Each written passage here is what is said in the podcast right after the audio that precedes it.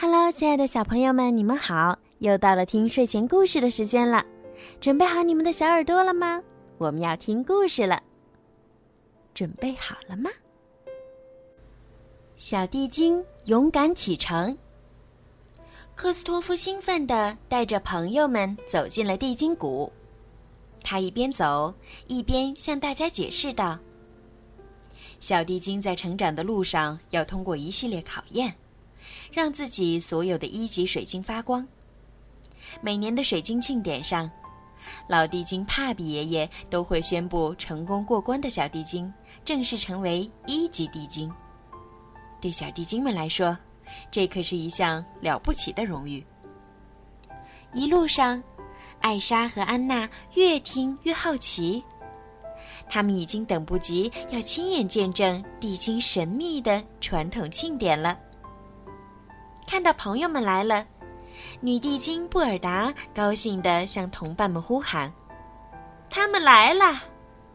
地精谷一下子热闹起来。披着青苔的石头从四面八方滚来，一个个伸出了手脚。克斯托夫，一个名叫小石头的地精宝宝大喊着，跑过来热情地拥抱他。今年的水晶庆典上，如果小石头通过考验，帕比爷爷将宣布他正式成为一级地精。真不敢相信这一天就要来啦！他激动地说：“你能告诉我们更多关于水晶庆典的事情吗？”安娜问道。布尔达回答：“庆典必须在秋季的北极光下举行。”不过，秋季马上就要过去了。接着，他引用了一句古老的地精谚语：“当大地的守护者们看到秋季的北极光与水晶一同发出光亮，我们的血脉将连结得更加紧密，代代相传的心将越靠越近。”安娜悄悄对艾莎说：“你明白这句话的意思吗？”艾莎耸耸肩回答：“嗯，有时地精的智慧确实很难领会。”安娜注意到小石头拿着一些亮晶晶的水晶。“你的水晶真漂亮。”安娜对他说。听到安娜的称赞，小石头自豪地向她讲述起其中三块闪闪发光的水晶的故事。“嗯，那么这一块呢？”安娜指着一块不发光的水晶问他：“这块是我的追踪技能水晶。”小石头解释道：“它不发光是因为我的追踪技能还不够好。如果我不能让它发光，我就不能在今年的庆典上得到帕比爷爷的嘉奖了。”但是我不明白。”小石头继续说道。我一直在追踪各种东西，毛毛虫啊，甲壳虫啊。小石头，科斯托夫打断他说：“你得走出山谷，到外面的世界探险，把你学到的东西运用起来。追踪可比跟踪难多了。光是想到离开地精谷，小石头就紧张的不得了。”要想当一名出色的追踪小能手，你需要勇敢的精神、细致的观察力，还有巧妙的创造力。克斯托夫鼓励他：“你一定没问题。”“嗯，我试试。”小石头说。“但是我不确定。”突然，他倒吸一口气，指着天空说：“快看那些云！”如果没有北极光，庆典就不能举行了。说完，小石头连忙环顾四周，寻找老地精帕比。可是帕比不见了，所有的一级地精也都不见了。嗯，大家去哪儿了？小石头紧张极了，他们一定是把我给忘了。别担心。布尔达对他说：“我想老帕比一定是去寻找能看到北极光的地方了。”嗯，对了，我们为何不去追踪它呢？克斯托夫建议，如果成功找到帕比，你就能让你的追踪技能水晶亮起来了。听到这话，小石头拧着的眉毛舒展开来，仿佛变成了两道弯弯的月牙儿。哈，一个真正的追踪任务，还有你们陪着我，太好了！他激动地喊道。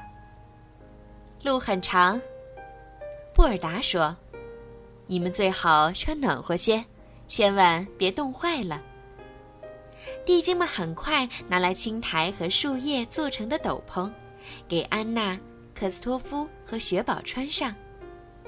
艾莎婉言谢绝了，因为他不会感觉到冷。我感觉自己像一片森林。雪宝说着，开心地转起了圈儿。他并没有注意到自己的斗篷飞了出去，挂到了一棵树上。还好，雪宝本来就是雪做的，所以他也不怕冷。一行人准备出发了。艾莎看到远处有一缕北极光，于是指着天空说：“也许我们应该朝那个方向走。”我也觉得是往那儿走。小石头说着，跑到了所有人前头。他们走着走着。眼前的小路分成了三条。小石头愣住了，无助地回头看看科斯托夫。科斯托夫指着第一条路说：“那是回地精谷的路。”小石头往第二条路迈了两步。“那是去阿伦戴尔的路。”安娜说。于是小石头信心满满的踏上第三条路。咱们走这边儿。突然，小石头停住了脚步。我找到了一条线索，他说：“地精的嗅觉都非常灵敏。”科斯托夫小声对其他人解释道：“我想我找到帕比爷爷了。”小石头突然趴在地上，沿着一串脚印闻了起来，直到他面前出现了一只蹄子。我想你找到斯特了，科斯托夫轻轻对他说。小石头有些尴尬，于是开玩笑说：“斯特，你站在帕比爷爷的脚印上了。”艾莎看出了小石头有些紧张，她突然想到一个好故事可以安抚小石头的情绪。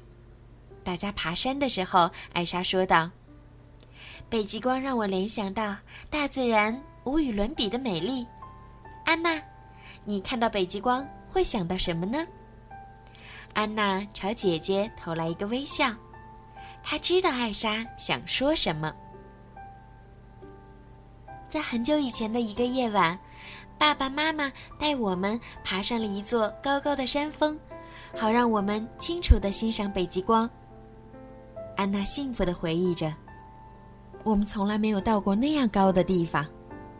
艾莎说：“哼，也从来没有那么晚还不睡觉。”安娜笑嘻嘻的补充道：“那天月亮很圆，月光下我们尽情的玩着躲猫猫。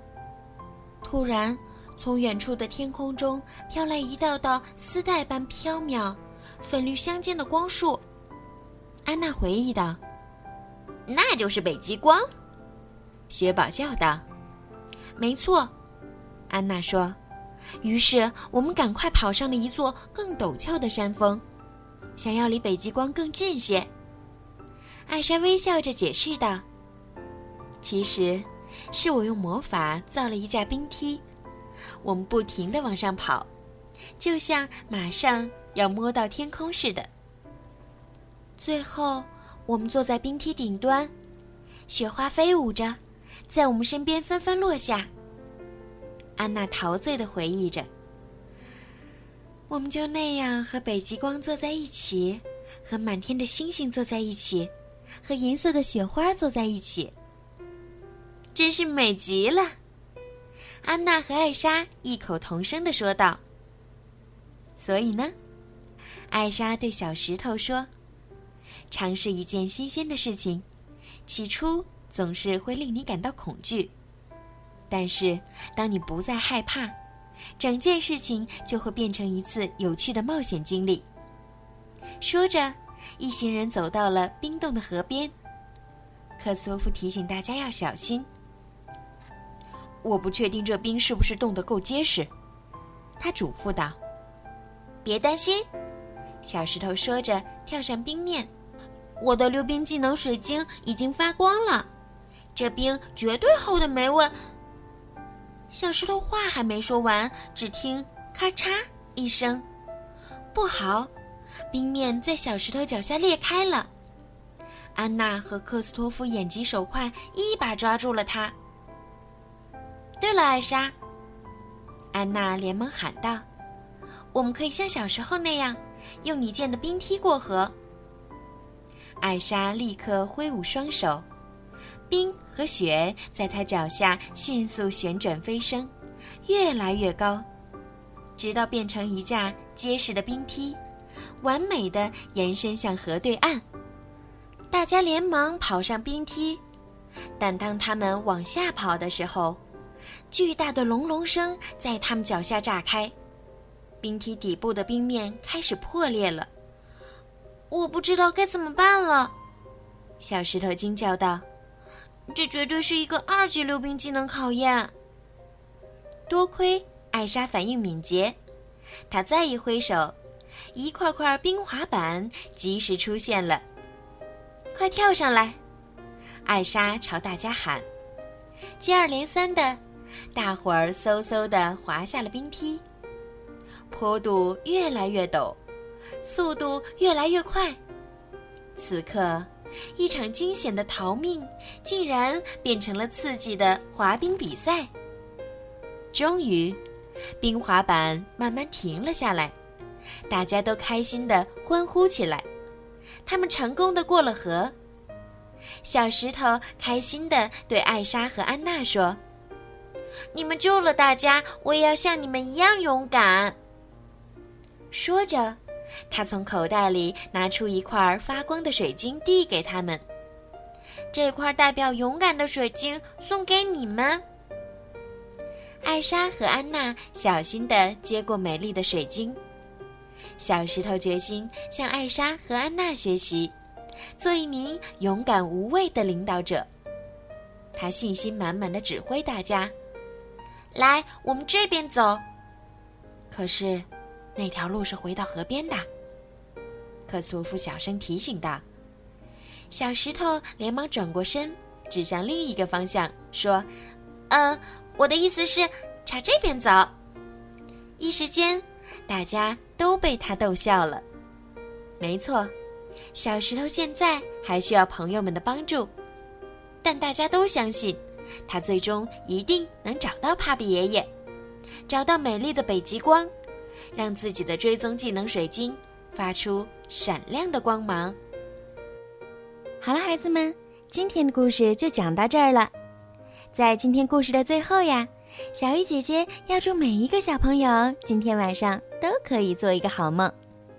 如果你们想听到属于你们自己的专属故事，可以让爸爸妈妈加小鱼姐姐私人微信“猫小鱼”全拼九九来为你们点播。好了，孩子们，晚安。